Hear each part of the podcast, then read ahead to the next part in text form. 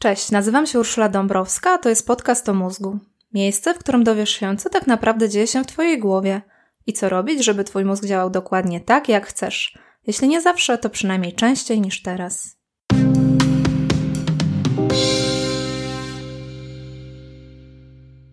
Chciałabym Cię poprosić o zalajkowanie lub obserwowanie strony Podcast o mózgu na Facebooku.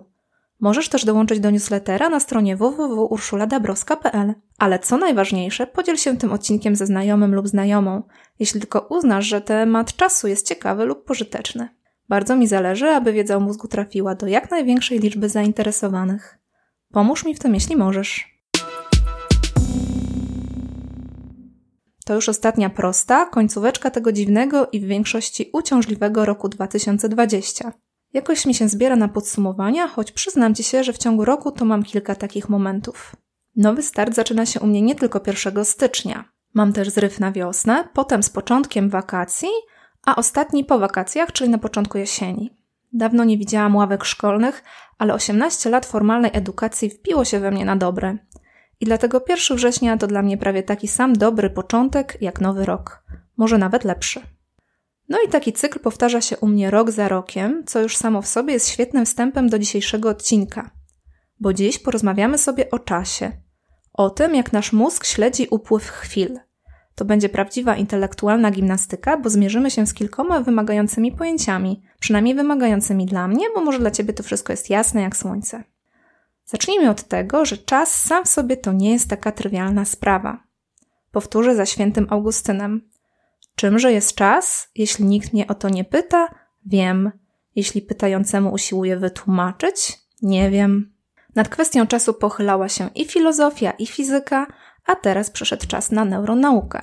Tylko, że neuronauka dodaje jeszcze drugą ważną zmienną, bo oprócz namysłu nad czasem dochodzi też namysł nad jego percepcją, czyli tak bliżej nawet filozofii.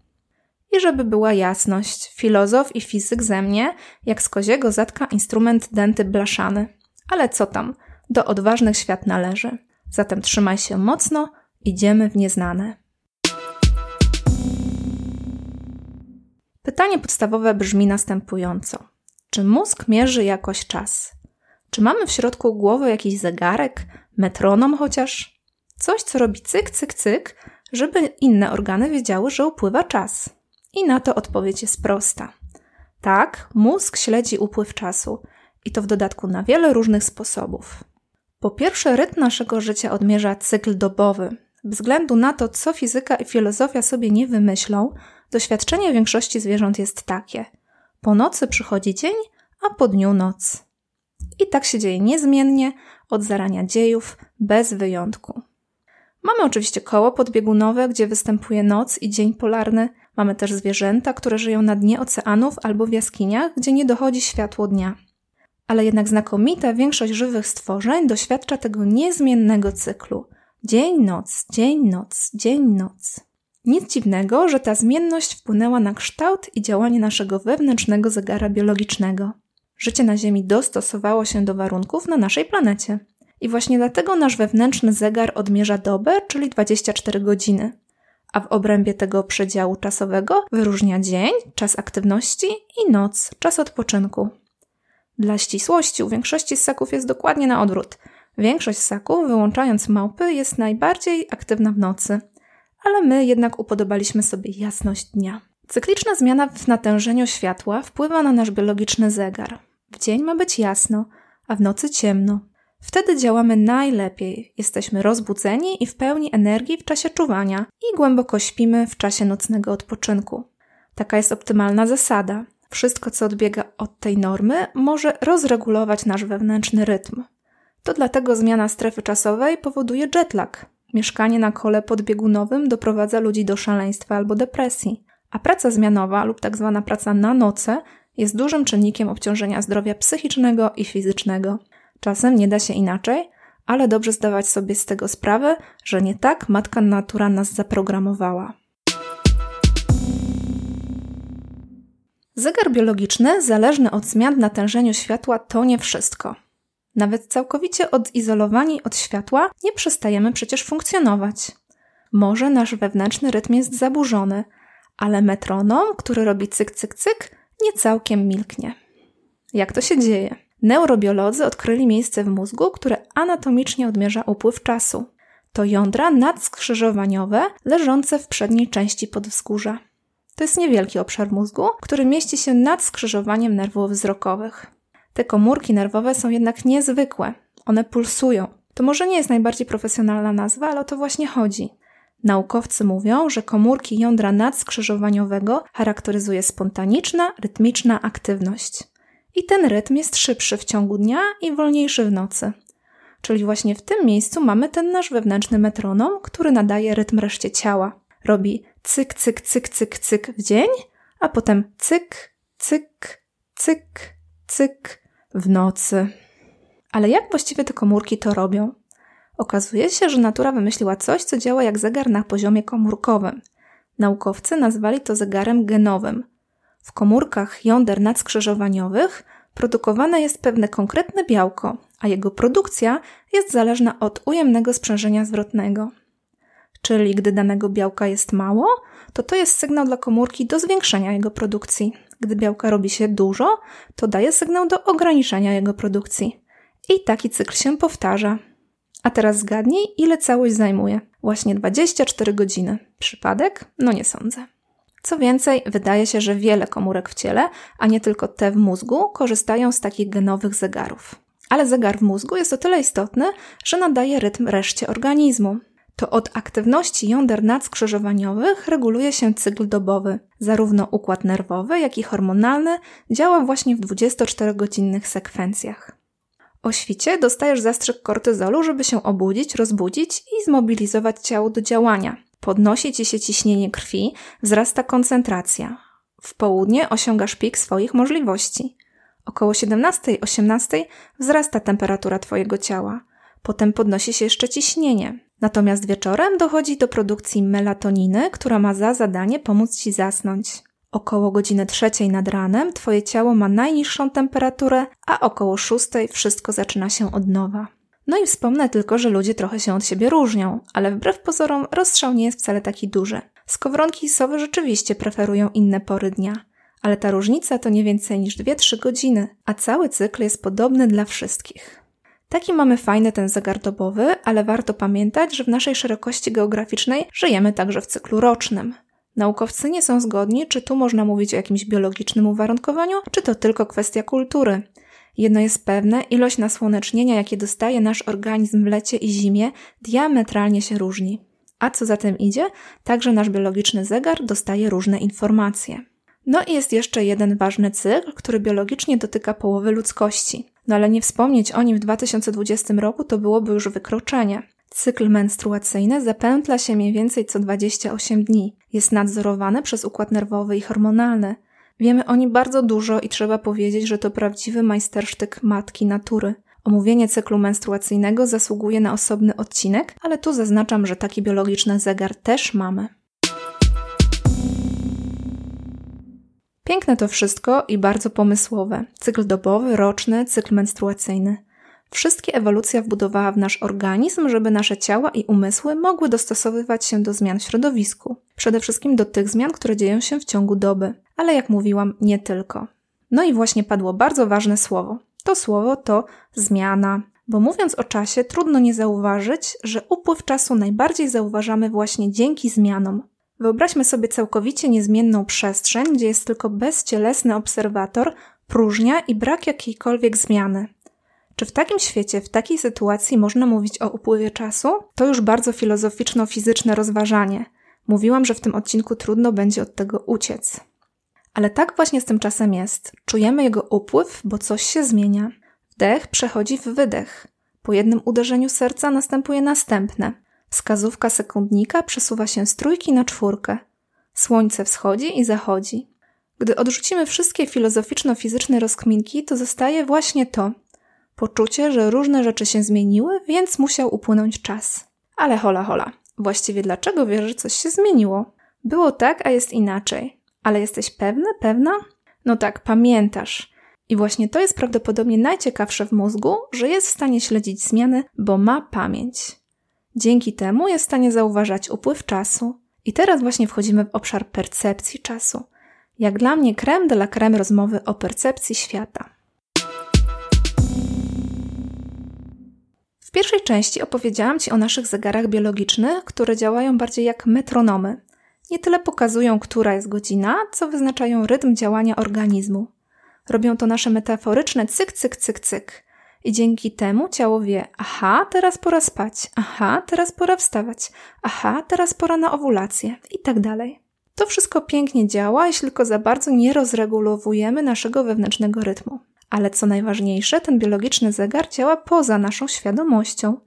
Przecież nie to w czasie jest ciekawe, że upływa, ale to, że jesteśmy w stanie ten upływ czasu śledzić, zauważać, przewidywać, a nawet odtwarzać w myślach. Do tego wszystkiego potrzebujemy pamięci. Neuronaukowcy od dawna tropią to, jak mózg śledzi czas i pewnie Cię nie zaskoczę, gdy powiem, że mózg po prostu śledzi zmiany. Układa je w sekwencje i na tej podstawie tworzy linię czasu. Powiedziałam po prostu, ale to trochę przejęzyczenie, bo nic w tym trywialnego ani prostego. To wielkie wow. Przede wszystkim tworzymy wspomnienia. To, że się uczymy, to jedna sprawa. Od dziecka zdobywamy najróżniejsze umiejętności, jak jedzenie łyżką, wiązanie sznurówek czy jazda na rowerze. To nasza pamięć motoryczna, bardzo ważna, ale w dzisiejszej opowieści nie najważniejsza. Bo czym innym jest umiejętność jazdy na rowerze, a czym innym wspomnienie, jak tata uczył cię jazdy w osiedlowym parku. A potem upadłeś na lewe kolano, więc mama je opatrzyła i już na piechotę, a nie na rowerze poszliście na lody. A w ogóle to było po tym, jak dostałeś rower na piąte urodziny, a w następne lato to już jeździłeś z kuzynem Staszkiem po wsi. Tak właśnie działa pamięć epizodyczna. Warto tu od razu podkreślić, że nie jest ona idealna i często wkradają się do niej błędy. Ale sam fakt, że w ogóle potrafimy sobie zapisywać na twardym dysku wspomnienia i potem je odtwarzać, plus minus zachowując chronologię wydarzeń, to jest totalna magia. Na marginesie powiem, że temat pamięci jest fascynujący i zrobię o niej osobny odcinek, ale dziś zostańmy przy postrzeganiu czasu.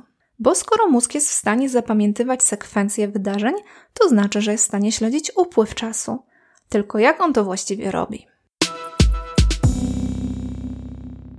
Już dawno temu neurobiolodzy odkryli, gdzie mózg zapisuje wspomnienia. To miejsce to hipokamp, podwójna struktura o charakterystycznym kształcie przypominającym konika morskiego. Stąd też nazwa, bo hipokampus to po łacinie właśnie konik morski. Hippokamp konsoliduje i przechowuje wspomnienia, ale też odpowiada za pamięć przestrzenną, czyli orientację w przestrzeni. Wspomnienia są zapisywane także w korze nowej. Czy da się żyć bez hipokampu? Otóż da się. I nie jest to czysta hipoteza, ale wiedza potwierdzona doświadczalnie. Tu musimy się cofnąć do lat 50. XX wieku.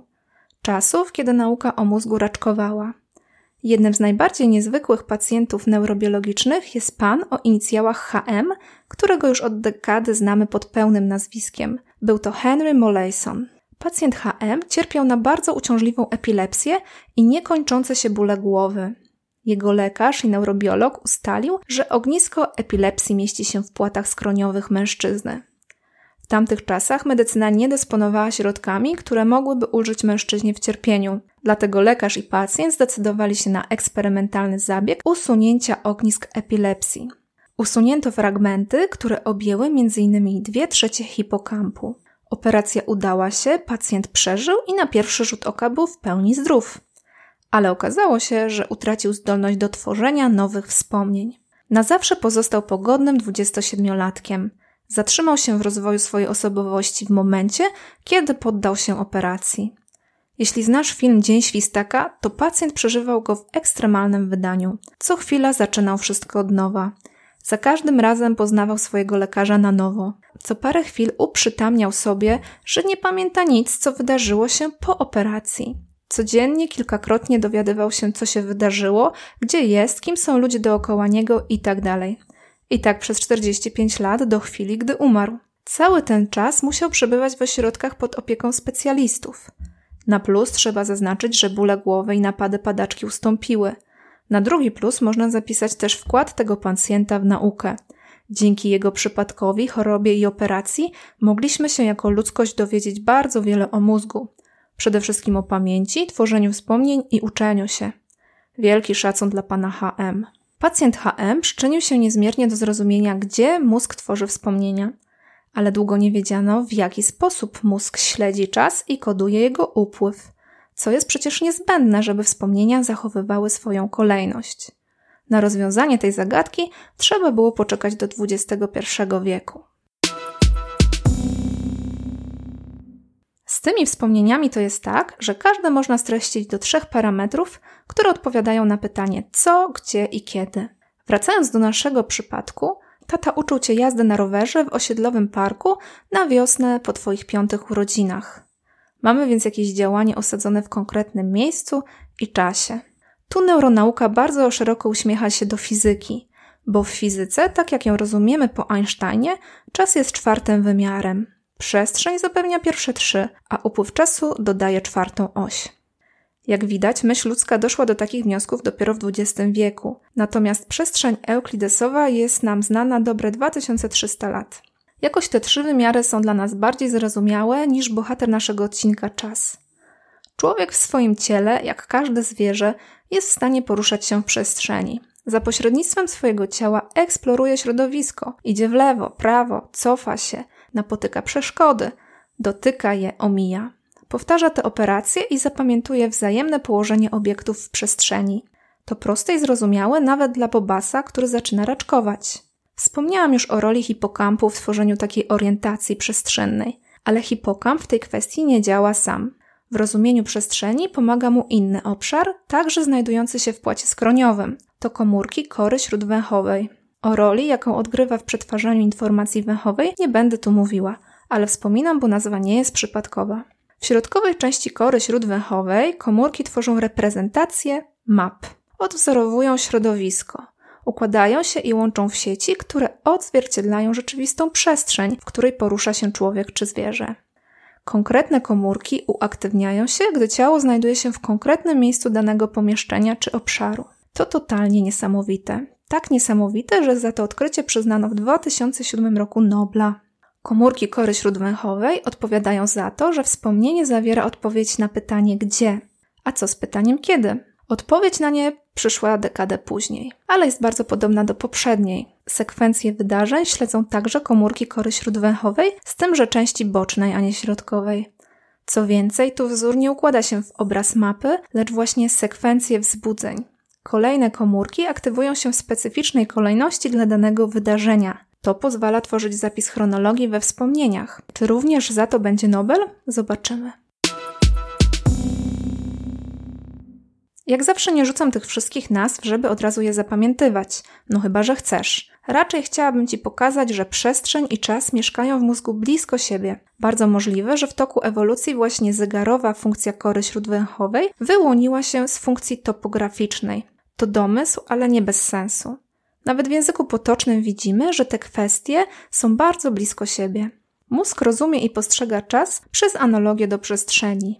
I musiało tak być na długo, zanim Einstein stworzył szczególną teorię względności, a fizycy zaczęli się posługiwać mechaniką relatywistyczną. Wszyscy używamy pojęć zapożyczonych z myślenia o przestrzeni do opisywania czasu i na odwrót. Kiedyś nawet mówiło się, że coś jest oddzielone o dwa dni drogi.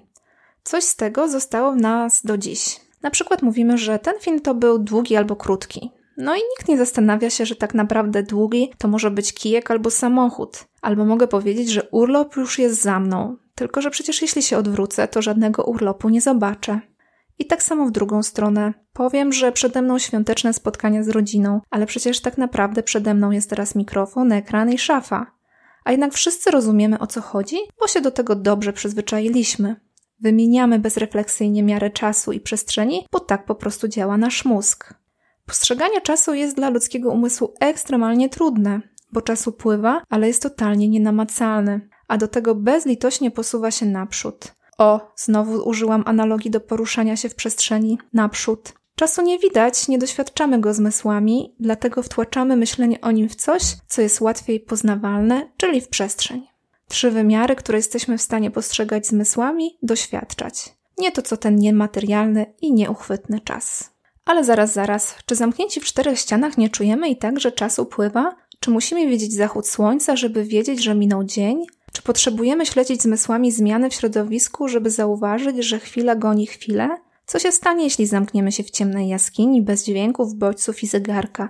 Czy czas wtedy dla nas stanie? Nie. Taki eksperyment robiono i od razu powiem, że deprywacja sensoryczna to osobna historia i robi z naszym mózgiem czary mary. Teraz zostawmy ją w spokoju.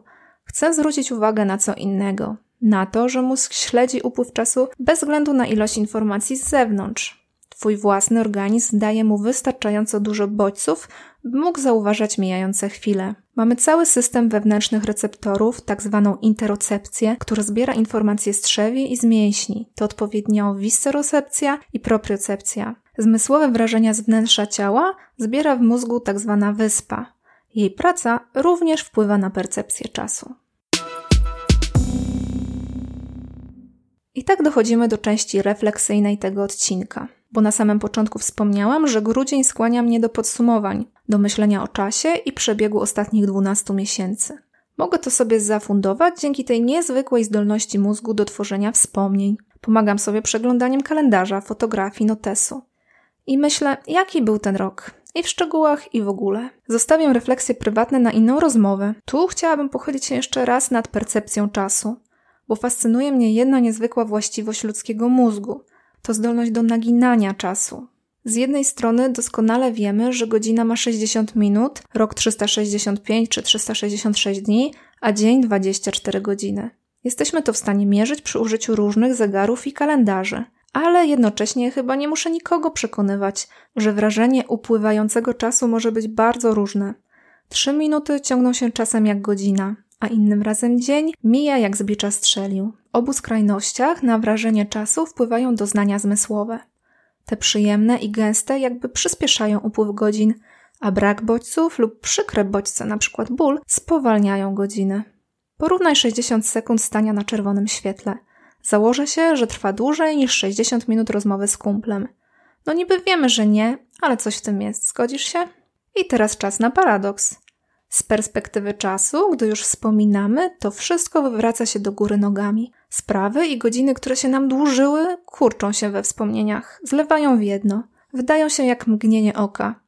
I w drugą stronę, dni, które mijały jak szalone, że tchu nie mogłaś złapać, wydają się we wspomnieniach nie mieć końca. Przypomnij sobie pierwszy dzień na jakiejś wycieczce. Rano muzeum, kawa w bistro ulubionego pisarza, przed obiadem ogród botaniczny, wygłupy przy fontannie, potem obiad w pizzerii, obowiązkowe lody, spacer przez starówkę, siesta na skwerku, sesja zdjęciowa na moście, potem gofry, trzy kościoły, dwa pomniki, promenada, kolacja i sztuczne ognie. A przecież to był dopiero pierwszy dzień z tygodniowego urlopu. Gęsto, długo, intensywnie. Jak tydzień, a nie dzień. No i teraz myślę o tym roku 2020. Wybieram co lepsze wydarzenia i co piękniejsze wspomnienia jak rodzynki. Nie mogę powiedzieć, trochę ich było, ale w porównaniu z 2019, ech, no, lepiej może już nie porównujmy. Było jak było. Przeważała monotonia i rutyna dnia codziennego. Dlatego powiem Ci, że w moich wspomnieniach 2020 rok nie był zbyt długi. No i w sumie może to i lepiej. Na koniec krótkie podsumowanie, a właściwie tylko jedno mam Ci do powiedzenia. Warto zabiegać o długie i zdrowe życie, ale jeśli mogę coś zasugerować, to polecam bogactwo doświadczeń. Organizuj wyjazdy, przyjęcia, przygody, mecze, imprezy kulturalne, sportowe eskapady, zawodowe projekty. Chodzi o wszystkie możliwe okazje, gdzie Twój mózg będzie robił dużo gęstych wspomnień. Pamiętaj, że najbardziej bodźcuje go poznawanie nowych przestrzeni, sytuacje, gdy musi próbować robić mapy miast, domów, lasów, kwater. Mózg zapamiętuje także intensywnie wszystko, co ma duży ładunek emocjonalny. Co to oznacza dla ciebie? No tego nie wiem. Może spektakularne widoki, może głębokie rozmowy z ludźmi, może intelektualne rozkminki, a może sportowe przygody. Szukaj tego, co cię kręci, bo tak tworzysz najlepsze wspomnienia. Dzięki nim doba nie zyska nowych godzin, a rok nowych dni. Ale twoje wspomnienia będą takie, jakbyś żył, żyła dwa, trzy, cztery razy dłużej czego życzę Tobie i sobie na nowy 2021 rok. No chyba, że słuchasz tego kiedy indziej. No to życzę Tobie tak po prostu.